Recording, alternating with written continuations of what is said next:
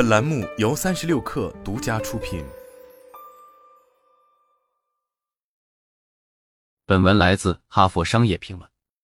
很多人正在承受职场伤害，他们渴望在工作中得到人性化对待，也希望能找到归属感。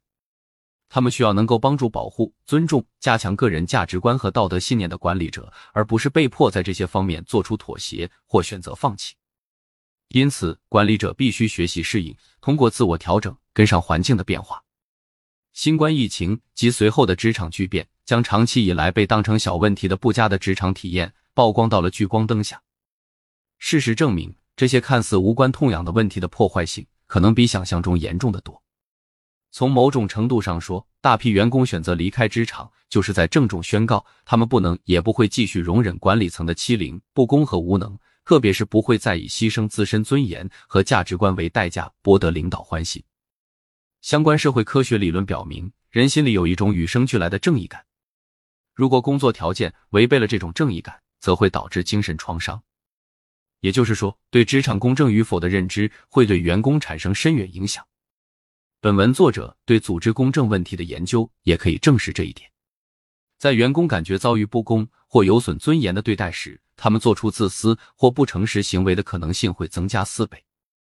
精神创伤又称心理创伤，指员工因为在高风险环境中目睹或参与违背自己道德信念且可能伤害他人身体、心理、社会形象或经济的职场行为而产生的一种创伤反应。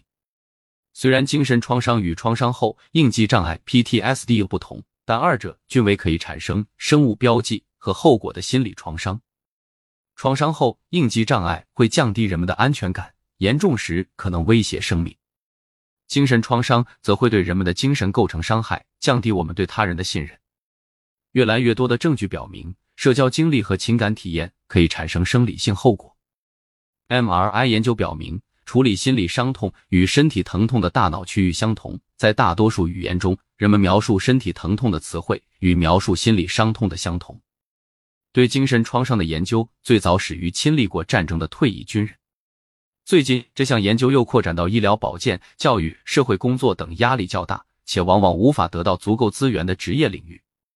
而职场精神创伤导致的幻灭，可能会促使员工选择辞职，并对老东家心生怨恨。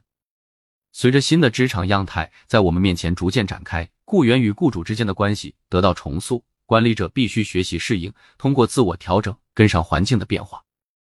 需要明确的是，我们并非提倡管理者在工作中谨小慎微、过度照顾员工。事实上，在面临艰难处境时，领导者与员工之间更需要彼此理解、互相包容。本文中，作者提出了六种措施，帮助管理者避免无意中伤害员工的内心感受。一、勿做职场伪君子，许多事情的公平与否都是旁观者清。不妨花些时间和团队成员们谈一谈，了解一下他们对公平和不公的看法。重要的是要按照对别人的要求来约束自己。举个例子，假设一位领导者戴夫为了表示对多样性与包容性的重视，宣布自己决定在确定某一岗位的人选时考虑不同类型的候选人，同时整个团队都会参加相关的包容性培训。